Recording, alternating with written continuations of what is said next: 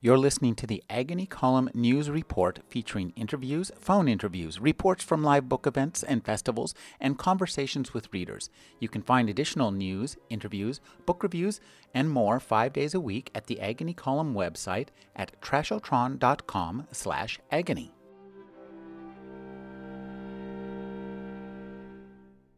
Subtle changes in wind patterns nudge the birds and the flying eyes first in one direction, then another. From the ground, passerbys who look up often note this and feel sympathy for both the gulls and the wing contraptions. They're trapped, the observers say. But if the observers continue to watch, they notice something quite different. What at first appear to be random turns and pivots are anything but. The gulls and the maras aren't battling their wind, they are allied to it.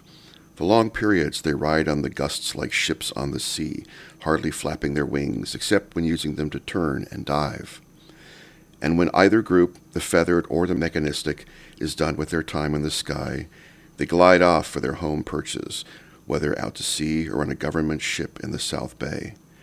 The observers shake their heads and feel sorry for them, while at the same time sure of their own superiority. On the ground, they are free to go wherever they want, whenever they want. They aren't slaves to the whims of the air, they declare, which is true enough. But if they were to look further, the observers will see how they are also trapped, and by something more prosaic and sinister. Richard Kadrey is the New York Times best-selling author of the Sandman Slim supernatural noir books. It's in development as a feature film. His other books include Hollywood Dead, The Everything Box, Metrophage, and Butcher Bird, and he also writes comics and screenplays. His new novel is The Grand Dark. Thank you for joining me, Richard. Thank you very much. I'm happy to be here this is such an interesting book because it is both it includes elements of fantasy and science fiction. It's also outside of your Sandman Slim series. Mm-hmm. What brought you to create Lower Proszawa? Is that Proszawa? Proszawa. I've had that. I've had this idea in my head for years. Um, I've almost always written about real places uh, LA, San Francisco, New York, things like that. I don't know why the idea of creating my own place got stuck in my head. Maybe because a lot of what inspired the Grand Dark was real history and um, places like Berlin and Prague things like that, which I didn't want to use real places. So I ended up creating my own world in Lower Proszawa. I was also inspired as a kid um, reading the Viriconium books by M. John Harrison, mm. and more recently the uh, New Crobuzon books by China Miéville. So the idea of creating that, uh, what, I guess what they call second world stories, uh, which had no interest for me for a long time, when I thought about the Grand Dark story, suddenly seemed perfect. I, I really love this setting. Did you do a lot of research to create this? There's a, there's all sorts of touches that feels there's parts that feel like Nazi Germany. There's parts that feel like uh, you know the the Slavic countries mm-hmm. more recently. Um, did, what kind of research did you do to create this world? Uh, I did a lot. Um, a lot of it was inspired by the Weimar Republic, which is after World War One, before World War Two, really the 20s. So it's, mm-hmm. it's, it's pre-fascism. It's this sort of free-willing time. It, it's, it's what's said at the beginning of the book. Living between two wars. One war is over, but you know it didn't settle things, and you know another war is coming. So in this pressurized environment, you, a, a new culture comes up that's a little wilder because like friends of mine who have been in real wars, uh, in, in, combat, every little pleasure when you're in, when you're in a war situation is exciting. Friends who were Vietnam vets told me about eating cookies, you know, and it was just every cookie was just the most amazing cookie you could ever have. And I kind of felt I, I feel the same way about the Weimar Republic for a lot of people that we're trying to grab all the uh, sensations, all the happiness we can. So it's partying, sex, drugs, and rock and roll all the time for a certain segment of that society. And then you have other people who are trying to keep up with that, who, who aspire to that. So it a lot of it's that 1920s period in Germany. It's not really that period, but Weimar Germany inspired it, and then I took that idea and twisted it and twisted it to come up with Lou um, Lower Proszawa. You know, I, one of the things I like about this book so much is that the the language is really beautiful. It's it struck me after I read it that when you're writing a book like this, you have to be super precise with your language while never seeming that way.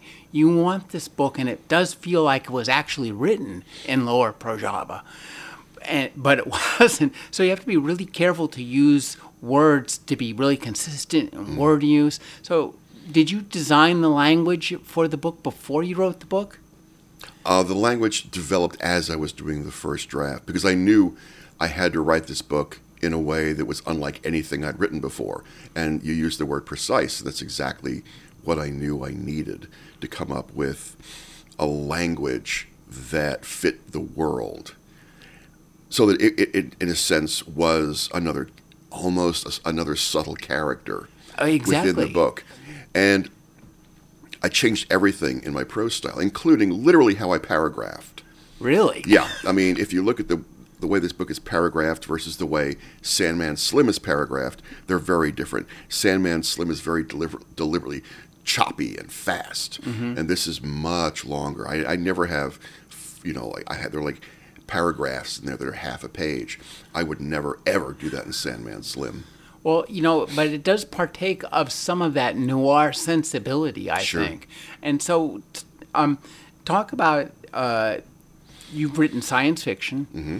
Uh, you you've written horror fantasy, I guess. Uh, horror noir Mm-hmm. Yeah. is, is, I guess, the, the, the better term for, for Sandman Slim. Um, It's not. re- I, I'm going to stop you there for Okay. a second. I, I, Sandman Slim is not horror. Okay. A lot of people call it horror because there's monsters and Right. hell. To me, it's it's it is urban fantasy. It happens to have hellish elements. It happens to have Lucifer in it, but it's not designed to shock you or, or to chill you the way horror is. To me, there's a certain nihilism to horror, and I don't think Sandman Slim is ever nihilistic. No, you're not conjuring dread in those books. Yeah. And they, but you do use a lot of the elements of the horror. But I use world. elements of horror, Yeah. absolutely, absolutely. Uh, to, to at the service of a, of a very noir, what are essentially noir storylines. Yes, very And- much. And I think you do a fantastic job of that. Thank you, thank you. Those are books are really fun, and I, I think this book is uh, actually pretty important. It was pretty weird to read this book during this time in our national history. It was very very strange. Did you anticipate that when you were writing it? no, it was really funny to uh, write write this book at this moment in history. I think I would have written a very different book under the Obama administration or even George Bush. Things are darker now than I can ever remember them. I mean, we thought Reagan was monstrous, and then Trump comes along. I, I, I the the feel of creeping fascism, uh, to me at least, uh, has never been stronger in America. So that really did color the book in a lot of ways. Yeah, I, this book, I you know, I haven't didn't think about it. This. This has a little bit of uh, uh, Robert Penn Warren in it. Oh God, I hadn't thought of that. I haven't read that guy in a long time. That's funny. yeah, but that's there's a bit of that coming through this. Now, um, talk about creating the characters. Largo is such a great character, and I, he, he's a bicycle courier. I guess you might know some of bicycle couriers here in San Francisco. Sure, I, I've known them over the years.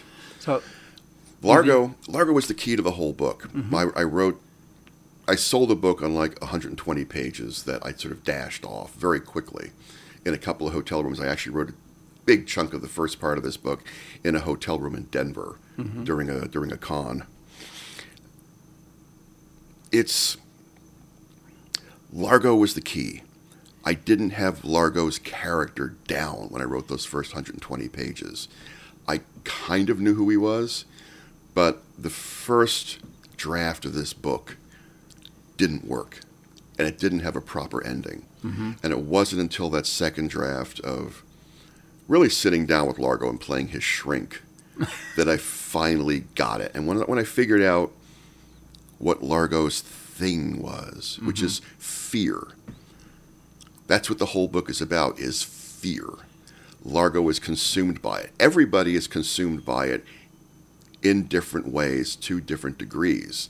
It's a fear-based society. Mm. But Largo is consumed by it. I mean, he comes from the worst of the worst slums in the area. He managed to claw his way out, but I, mean, I come from some crappy circumstances. My mother came from very crappy circumstances. You always carry that with you. This dread in the back of your mind of if I make one mistake, I'm going to end up right back where I was. And that's Largo right there. He, on the one hand, he's a 21 year old guy with a cute girlfriend, an easy job, and lots of drugs. I mean, he's like a lot of 21 year olds now. But at the same time, every single action he takes, he's also double, you know, um, um, overthinking because, well, what if this is a mistake? What if this costs me my job? If I lose my job, boom, I'm back in, you know, um, Green and I'll never get out of there. If I have to go back there, I will never get out again. It will destroy my life. I'll lose my I'll lose my cool girlfriend. I'll lose my apartment. I'll lose everything. I have so little, and one false move could take everything away. And so that's really Largo's point of view. And when I figured that out, it changed the whole book, and it finally gave me the ending, the proper ending to the damn thing. I could not quite ever get there. But when I realized Largo's fear was central to everything that happens, there it was. You know, one thing about Largo that I liked is that he's a pretty nice guy. Mm-hmm. And, and I think that was that's really important, and that's kind of slowly revealed beneath the fear. But he is he, he cares about people, he cares about friends, and he does nice things in this book, and that's I think one of the unexpected joys of reading this book is to find char- that your main character is not as dire as the circumstances that surround him and drive him. And you think at first, well, you've got to be a pretty terrible person to even like stay alive. Right.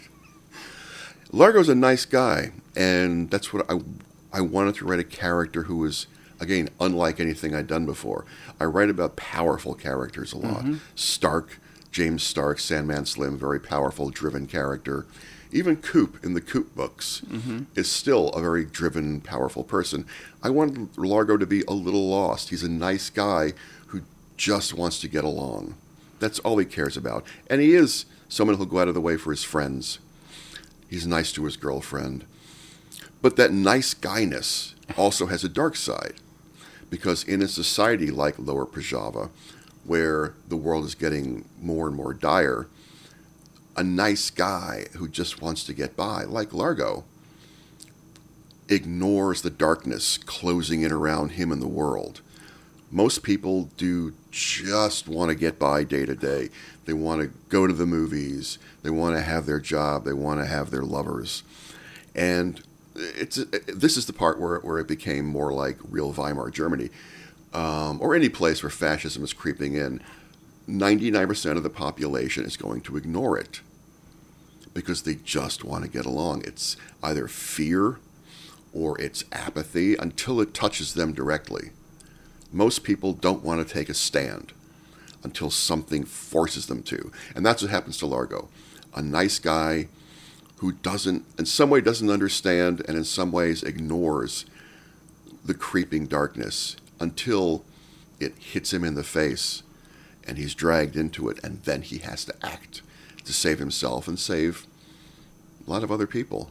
I think one of the things you do really well in this book is to create, um, with few words and, a few simple uh, quote hand gestures, uh, to create a really of the feel of a full and complicated world with all sorts of things that we kind of understand, like the Maras and stuff. Mm-hmm. And, and uh, the Chimeras. I think that, that that those two elements of the world I, were super well done for me and oh, really oh, es- essential and fun. So talk about creating those, and, and you do an amazing job of balancing the kind of the real and the fantastic and the science fictional elements you use you have all the discipline of science fiction mm-hmm. all this stuff as we read it we think this makes perfect sense but also it like most science, you know, you look at that TV behind you. That that looks that's something I can say that's real, and I understand how that, I understand that it works, but not exactly how. Yeah. Well, this is this is goes back to taking something like Weimar Germany, twisting it by introducing these science fictional elements, the Mara automatons, the genetically engineered chimera. I wanted to create that. Okay, this is the real world. Here's a bike messenger. He goes along, and we have sort of gothic architecture. Oh, wait, there's a genetically engineered organism going down the street eating the garbage. We don't have street cleaners because these little critters just come along and do it for us. Which actually I, I ripped off from reading about 19th century uh, accounts of New York City, where the city was full of pigs. People don't realize this. New York was just full of pigs that they let loose because they would eat the trash. and then they'd have to sort of deal with the pig detritus, but it was easier to deal with pig excrement than it was for the filth of all the tenements that would lie in the streets. So, yeah, New York was a city of pigs at one point. And like Chimera, um, at least the little ones, um, serve the same function. Now there are more sinister versions of chimeras. There are, you know, there are there are the ones that um, are bred for war, war dogs essentially, which is, you know, getting into that science fictional thing. The Maras, the the pressurization of creeping technology on workers. I wanted to bring those in as sort of fun elements, but hmm. also kind of modern elements of the sort of pressurization on a society, of this strangeness that people are, again, trying to go along with their regular lives, but there's this creeping weirdness around them at the same time that maybe they understand, maybe they don't. I see a robot over there delivering lunch to somebody. Well, if I'm a bike messenger and I see a robot delivering stuff, that's scary. Oh, yeah. Because, you know, it may, that robot may be dumb now, but it's going to get smarter at some point. And in the course of the book, you see what happens because all these little banal things, little critters that eat, eat the garbage, little machines that deliver lunch, are also part of the industrial, you know, the um, industrial war complex. So, yeah, it, w- it was a fun balance trying to create realism, fantasy, and science fiction simultaneously. Well, I, I, I the book just felt to me was as exciting to read as it was to see something like a Blade Runner for the first time. Mm-hmm. To see all those kind of details come by and be there long enough to create the whole backdrop in your mind. You the, you know how, exactly how much to let work to let the reader do and how much work for you to do because this book reads like lightning. It's fast and, it's, and it's really engaging. Um, it's called The Grand Dark. Yeah. And that's because that's the name of, of the theater, the, the Grand Darkness. Right. The Theater of Grand Darkness, the yeah, the theater exactly. of Grand Darkness. I, and I love that. And I love that how you use that to make storytelling. When you're telling a story, you make storytelling a plot point, Yeah. which is really great. Now, but the, the Grand Dark, I, I'm slow on the uptake. I'm about halfway through the book, I'm ready. Grand. Wait, wait, wait. Theater, really gory theater. What am I thinking about? Oh, Grand Guignol. Absolutely. And- That's exactly what it was. and I thought you did such a great job of evoking that. So it Oh, must have you. done a must have been fun to to uh, re- research that. That was a lot of fun. And again, that's one of those things of taking something from the real world, that Grand Guignol theater from France, bringing that into um, that, that kind of Teutonic setting, but then twisting it one more time by creating these these sort of electronic, life-sized, Oh. galvanic puppets. And those were inspired by the brothers Quay. If you've ever seen their stop-motion animations, uh, especially the Street of Crocodiles, it's brilliant and unsettling and gorgeous. And I, I always thought, like, well, what if you could make that life-size so that people could live in it? So if you really want a touchstone for um, the visuals, certainly of the theater, yeah, Grand Guignol, there are photos you can see of what those old theaters looked like, but also the Brothers Quay Street of Crocodiles. Wow, How great, you know! And I thought that the it, I could tell one of the things that makes a big difference when you're reading a book is if you can tell how much fun the authors have having to writing it. And it seemed to me like you were just having a blast writing this, especially the the plays, the stories within the stories that of the uh-huh. plays. Did you? How far did you write those plays? And I mean, I'd love to see some of those Yeah. on the stage. It was interesting. You know, there's a lot of a lot of juggling because uh, yeah, I do describe several plays that take place in the theater, and that that took a fair amount of putting a play in and going, that's, that doesn't feel right though. That, oh, that's the wrong time for that kind of story. Some of them are just gore, the way the Grand Guignol was, where it was just like, well, here's a lover who's mad at the other lover. There's a ghost, and we're going to throw acid in someone's face. The end. okay. They didn't have as many ghosts in, in the real Guignol stuff. Um, they had uh, it was much more grounded. People think it was all full of vampires and ghosts. The actual ones are much more about real people doing awful stuff. So I put a little more supernatural stuff in there sometimes. But it was fun to depict them, and it was fun to have them reflect what was going on in the world at the same time. And yeah, then that becomes part of the plot itself. And then I had all those little interstitial stories between chapters. Oh yeah, I love that. Yeah, the, the those were fun to write. nonfiction parts. the nonfiction parts, and those were fun because some of them were significant, where you have stories that expand and uh, show you more of the city, more of the class structure, more of the history of the place, and then you have story. Then you, I, I- I did stuff that was completely banal, and I'm really obsessed with, you know, banalities in book. How important that can be for setting up the world. So one of the things I put in was a travel brochure. Oh yeah, that was great. Yeah, and then there's like a little a little instruction manual for when you buy your first Mara automaton. Uh-huh. Little little things like that that people take for granted. I mean, we, we have little banalities every day, silly slang names for things, dumb little things we see on TV ads and things like that. I love getting that because I think those tiny silly things we take for granted do help ground the weirdest story Well, that's one thing. This felt like very realistic, a- and I think part of that has to do with the way you, um, the detail with which the world is crafted, but also the motivations of the characters. Do a really good job of setting setting up Largo and his girlfriend and the boss. I, I love his boss at the courier place. That guy is really great, and I loved writing Bronca. yeah, Bronca was was a lot of fun, and the Baron. Too. Oh, Baron Hellsworth. Yeah, he was fun. Now, uh, talk about uh, just when you you were alluded to you had to get um, Largo right. Did, how much of the plot did you know going into this? I knew the overall shape. The details um, came as I was sort of figuring the book out, like Largo's involvement with the scandal sheet. Oh, that that is great. Yeah, that that did, that wasn't there uh, originally. That that kind of that kind of came out of nowhere, and I didn't know what's like. What the hell's he doing?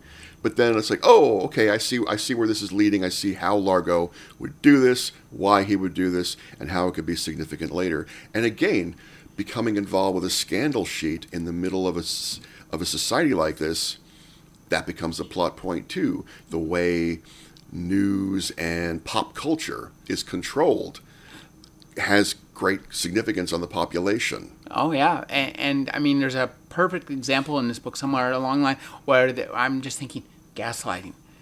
Yep. Oh yeah, absolutely. And, and, and, you know, Well, look at the National you- Enquirer right now. It's the same thing. Yeah, oh, yeah. Well, it, it's interesting. Yeah, the, he works for something like a, a, you know, it's half Weekly World News and half National Enquirer. Exactly. Yeah. In the uh, when you one of the things that's nice too is that I think you do a good job of uh, of misdirection, and I'm I'm guessing that comes a bit from having. Uh, the the hard work of putting out those Sandman Slim novels, which are really good and filled with mystery. So talk about the because there's parts in here where you think, oh, it's gonna go this way and it's gonna be really cool, and, and no, no, no, no, it gets gets things get bad. So talk about you know just using the character arcs to create misdirection. That definitely comes out of writing the Sandman Slim books because they are plot wise based on a lot of old mysteries, thrillers, and noir, so I could take some of those structural elements and tricks and bring them into what's a much more, in its own weird way, straightforward story. Mm-hmm. And yeah, hope to misdirect people and to surprise them. Surprise is always good. I mean, I think, unless it's ridiculous. Yeah. But I think if you can bring people along, go like, yeah, here's where the story's going. Oh, no, it's not. Some somebody does something as long as it's as long as it's keeping in character. You know, I think you can twist people and show them strange little acts as long as it makes sense for that character. So Largo goes some weird places in this book. Mm. But I think they all make sense within Largo's character. I mean, he ends up. This is a guy who who has um, run away from physical confrontations and danger in his whole life, and yet ends up in the middle of a battlefield. Well, and I think that you, you do one. That's another aspect uh, uh, that you do really well. The in uh, you know in writing 101, have a character arc. The character has to change, and so often that seems somewhat contrived. But the way you did it with uh, Largo in this book, and took him from being, you know, the the kind of a, a slightly shrinking violet, al- although no more than he, you have to put out a, a hard face to even stay alive in this world. Right. But um, to to being uh, much more of a in control of his own circumstances, and willing to take both control and take responsibility, and I think that's the the aspects that make the book really rewarding to just to read. I think it comes down to pushing characters. Think like in real life, mm-hmm. people change when they hit a wall, and that's what happens to Largo several times in the book. And when you hit that wall in your life, what do you do? Do you just fall over, or do you change direction? And that's Largo when his girlfriend Remy goes missing. What does he do?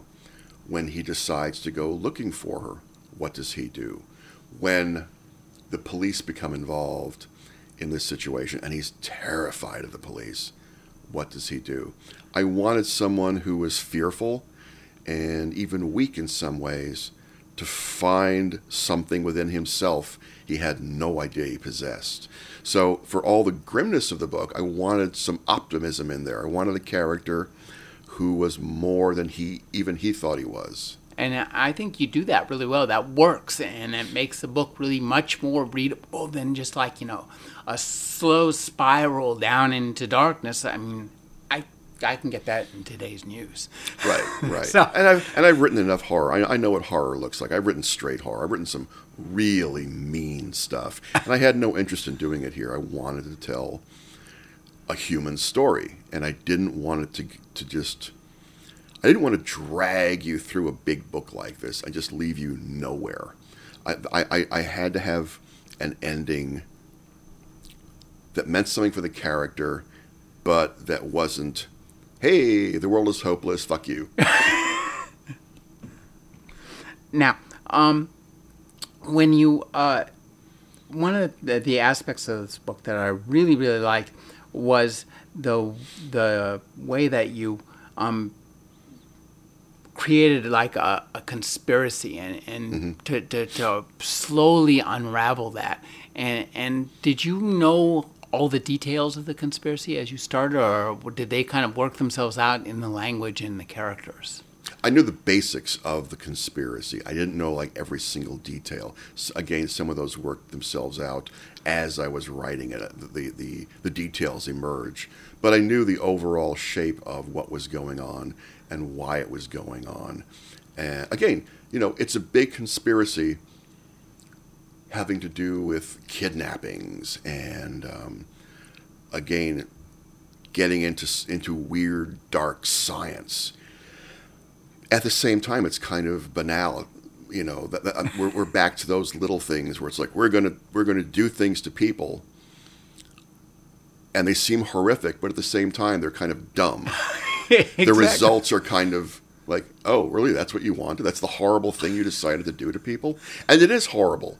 At the same time, what the person looks and acts like afterwards is kind of like, oh yeah, you're just kind of a, a dumb parent who wanted a who wanted a um, you know an obedient child forever, and that gets down to what do what do people in power want?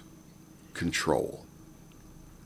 And everything comes to that and absolute control is dumb. it's the, what you do to a population under those circumstances turns them dumb, and that's what I wanted to play with. Now, uh, you created a sen- you did fantastic detail of the city and, and a place outside of it, and, and but I'm wondering, do you think you could return to this place? Because it seems like I, I am I am anxious to have you explore this world. I hope I get to write a second book. I mean, my publisher trusted me enough to let me do this one. And then we get now we're into the mercenary part uh, and real world part of publishing. If the book sells enough, I will get to do a second book. And I have I have a good chunk of a second book plotted out because I would really love to do it. Mm-hmm. And it will be a very different book. It'll have some of the same characters. It has a lot of new stuff. It'll take some of the minor characters from this book and blow them up into much bigger characters. So I really want to come back to this world. I really and I really like some of the um, like I say, one of the small characters I like is Margit, the revolutionary. Mm-hmm. She's not a, you know, she doesn't get a lot of screen time, but I like her a lot, and I would love to write more about Margit. Well, I, I think that th- this brings up a, a, an aspect of the book that I really like is that uh, the political situation here and the economic situation do a fantastic job of elucidating those without having new, to resort to newspaper articles that just explain them right. out and out. So, talk about creating the economic and the political substructures that you know the characters are, need to move through. They need to be consistent, mm-hmm. and both within themselves and within the world, but also relatable to our world. And I think that's one of the things that about this book is that the economics and the politics are all too familiar.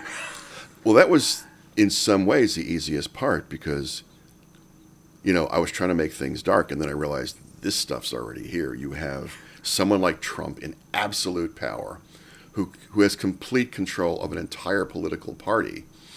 So the kind of creeping fascism that I'm writing about in the book is right here, right now. It was that was an easy thing to depict and to think about. The economics of Lower Proszawa are also easy to think about to me. I live in San Francisco. I've seen what gentrification does to places, and this is in Lower Proszawa. You have wartime gentrification, where you have um, the elites from the better part of the city, High Proszawa, moving into Lower Proszawa when the war starts, fleeing the fleeing the battle zones and completely changing the economics of uh, the lower city. So suddenly, a city that was probably you know kind of mostly middle class, maybe a little upper middle class, is suddenly full of billionaires.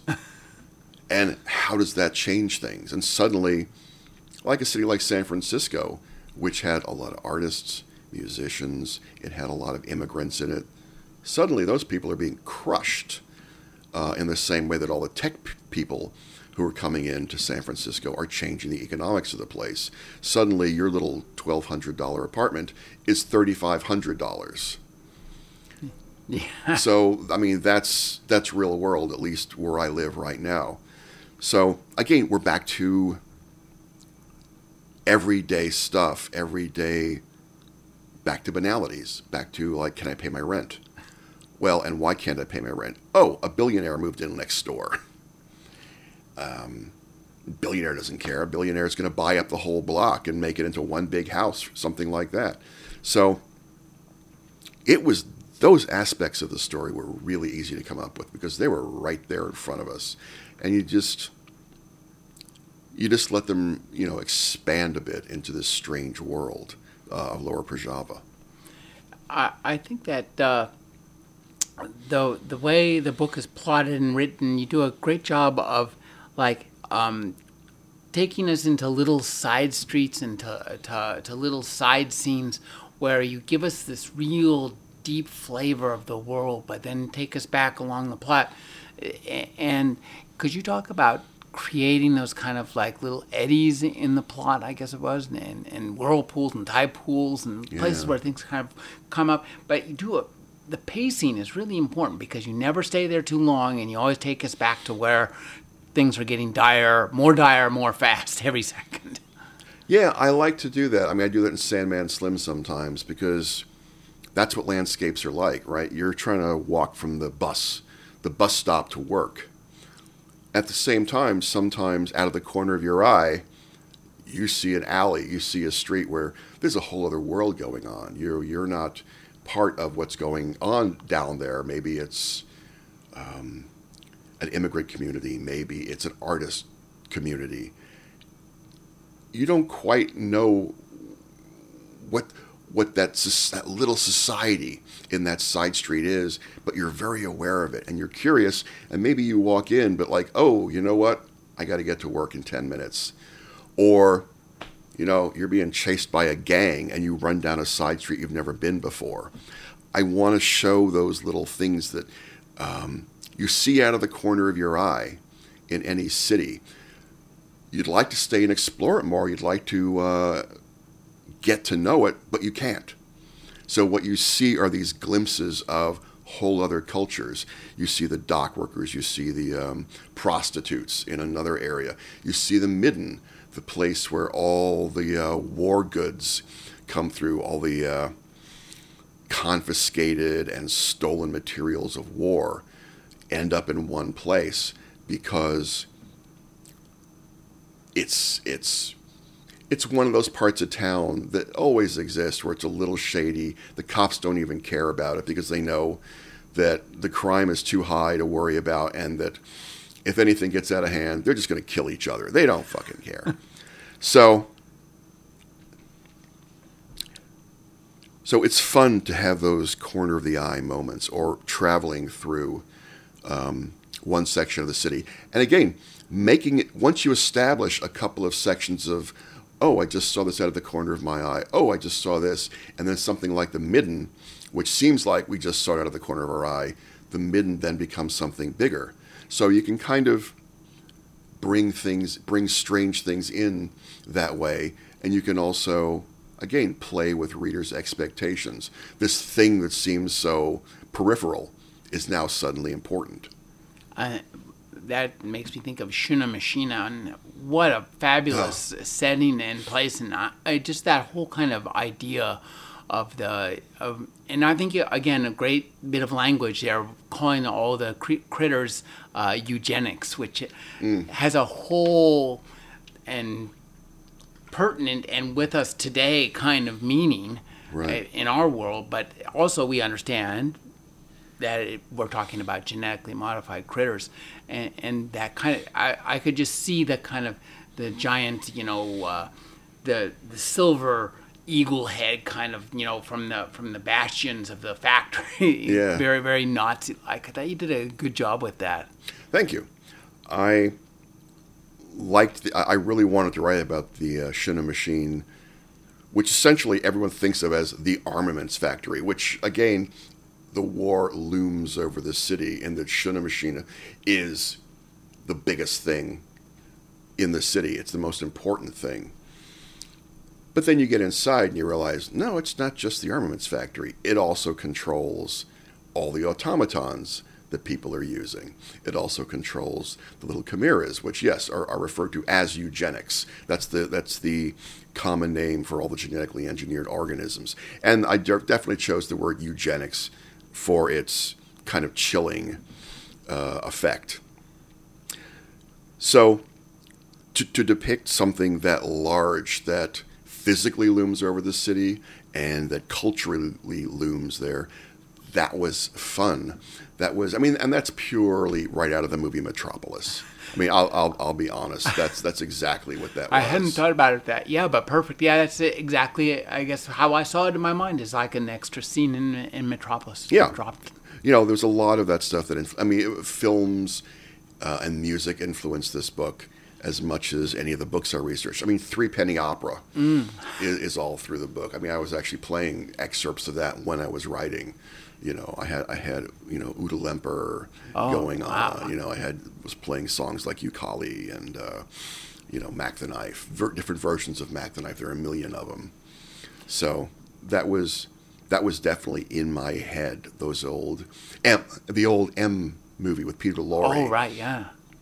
all those those feelings that that depict old Berlin, the Dr. Mabuse movies. Mm. You know, I got a lot of the the the feel and the graininess of Lower Proszawa from films as much as as the books I was using to research Germany and Grand Guignol theater. You know, one thing I just realized uh, sitting here was that um, the the bicycle messenger is the best, um, I guess, analog to a detective in terms of access, easy access to the lowest rungs of society mm-hmm. and the highest rungs. Yeah. And that that's the the utility of the detective is that you get to see everything, Yep. the whole the the Sandman Slim knowledge. You, you see the whole hierarchy from the top to bottom. Right. And, and this does the same thing here. He's he delivers in the most dire, terrifying places that he doesn't even want to go, but also in these kind of mansions. Mm-hmm. Yeah, except uh, the difference between uh, Sandman Slim or a private detective and a noir novel is they have power.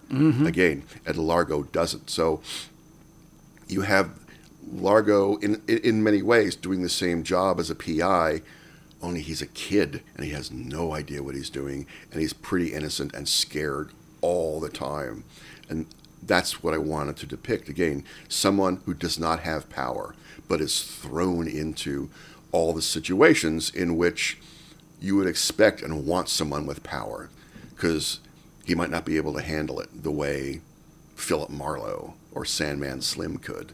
He's just a kid. and, and I think that for the uh, his inexperience and seeing and naivete to a certain degree, seeing that, seeing his education, and it really takes a trip outside of where he lives to to to get that cemented that he's he's got to grow up a bit, I Right. guess. And, and I so talk about uh, uh, creating higher Proszawa.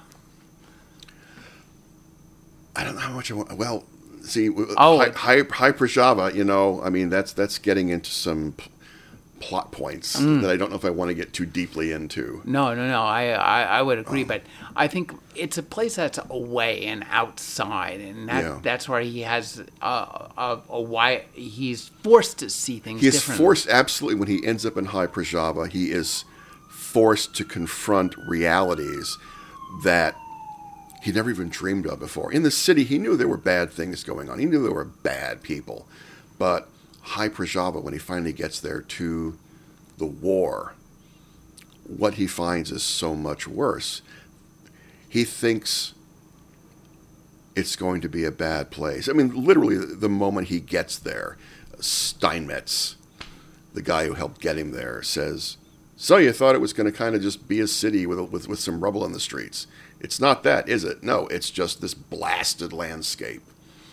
And Largo has to trudge through literal mud and blood and bones to get what he's looking for.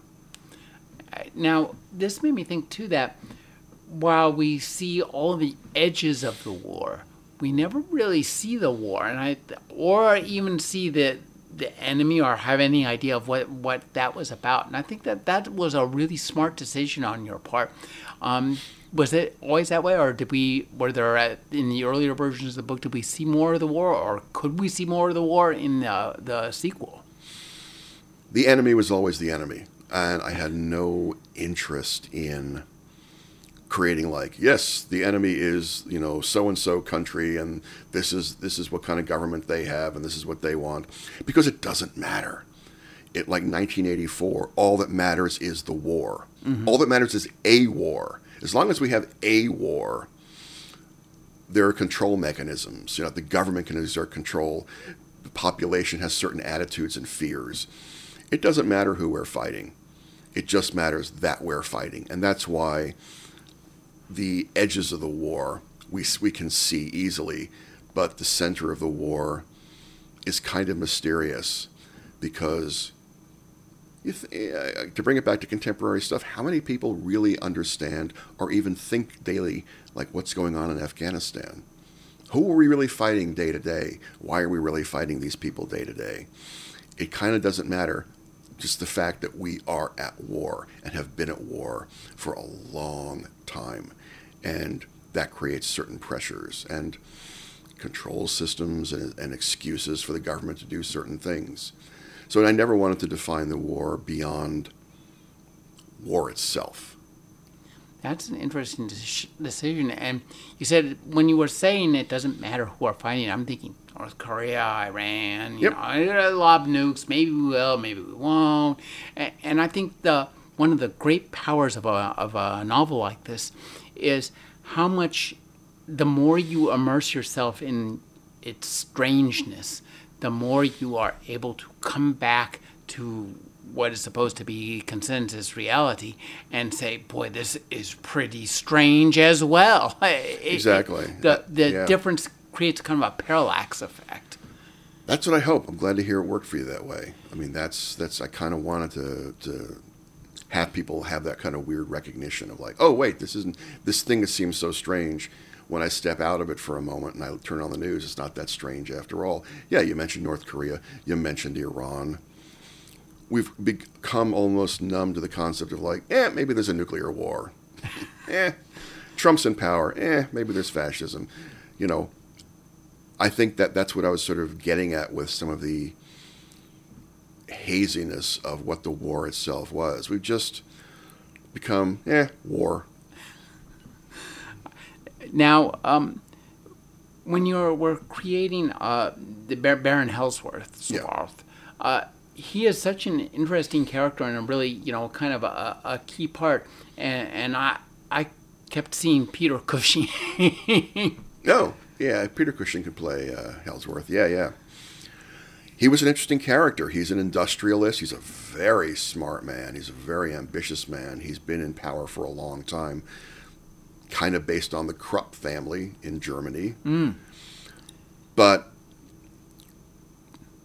not 100%. I wanted to take that concept of the powerful industrialist with connections to the government and humanize him in ways that are not sympathetic but understandable or, or seemingly understandable. Exactly. Yeah. And then revealed to be both sinister and getting back to kind of a banal evil. Yeah, and I think that that works really well. Well, it's it's really fun, and I, as there are parts of the book it was so, it's so interesting. I can just go back and visit this book like a vacation, maybe a vacation I would rather read read about than experience. But I can go back and there are some scenes where Baron, Baron Hellsworth just seemed like uh, you know like oh boy this this is somebody I think I kind of want to get to know him and yeah. I look forward to where this oh, maybe not and so yeah. that was a good uh, a, a wonderful I guess, uh, hinge point for the novel. It seemed like there yeah. could go a couple different ways at that point. Well, he's a charming guy. You know, monsters are always charming. Not always, but the more interesting monsters are always charming. I mean, look at Dracula. Dracula is at least in the you know the old Bela Lugosi version was supposed to be a really sexy seductive guy. Mm-hmm. Um, less so on the Christopher Lee. Actually, maybe you could see, if you want to look at Dracula's, maybe Hellsworth is both um, Bela Lugosi's sexy vampire and um, Christopher Lee's version of Dracula, which is the animal mm-hmm. version of Dracula. So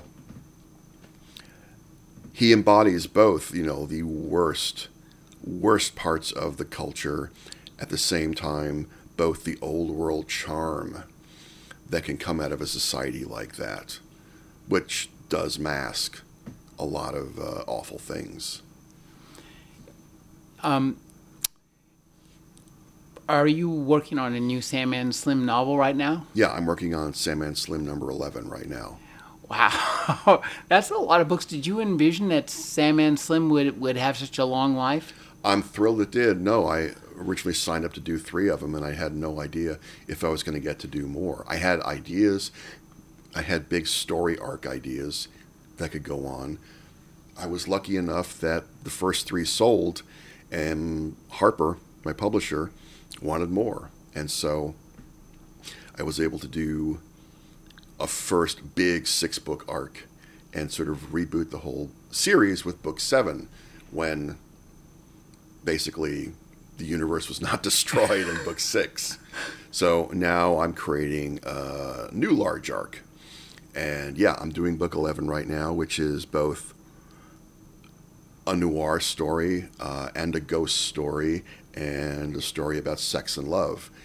It's, um, you know, at this point, Sandman Slim Stark's life is very complicated. Hmm. And at the end of the previous book, Hollywood Dead, I felt like I'd kind of broken him in a really big way. Like he'd come back from hell, found himself in a city that he thought he knew, with people he thought he knew, but everything was different because he'd been gone a year. And people go on with their lives. And someone, even if you even if you love that person, a year later, you're different, and your relationship to that person is different. And if they suddenly reappear, it's not like old times again. That person who reappears wants to be old times, but it's not. And that's where I left him. In, in, in a way, both kind of broken and optimistic. And they're like, well, it's like I said before about hitting a wall. Stark hit a wall at the end of Hollywood Dead. But at the same time, it kind of left him with a certain optimism in that, okay, I have to I have to create my life now. I can't go back to my old life. The only thing to do is to lie down or to make a new life. And book 11 is where we start seeing Stark kind of cr- trying to stumbling into a whole new life. And it's it's both about his emotional life, but it's also a lot of magic, a lot of people getting punched. Stark has to solve an old cold case murder. Mm.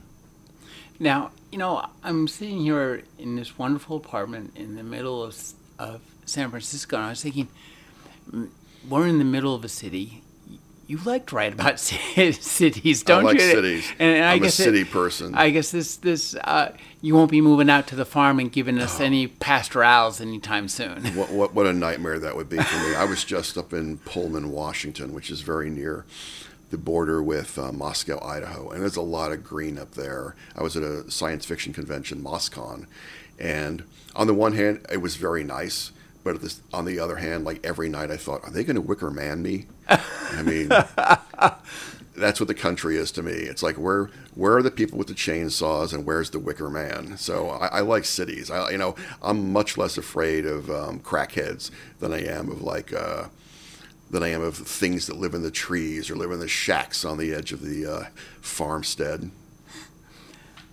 I've been speaking with Richard Kadrey. His new novel is The Grand Dark. Thank you for joining me, Richard. Thanks. It's been a lot of fun.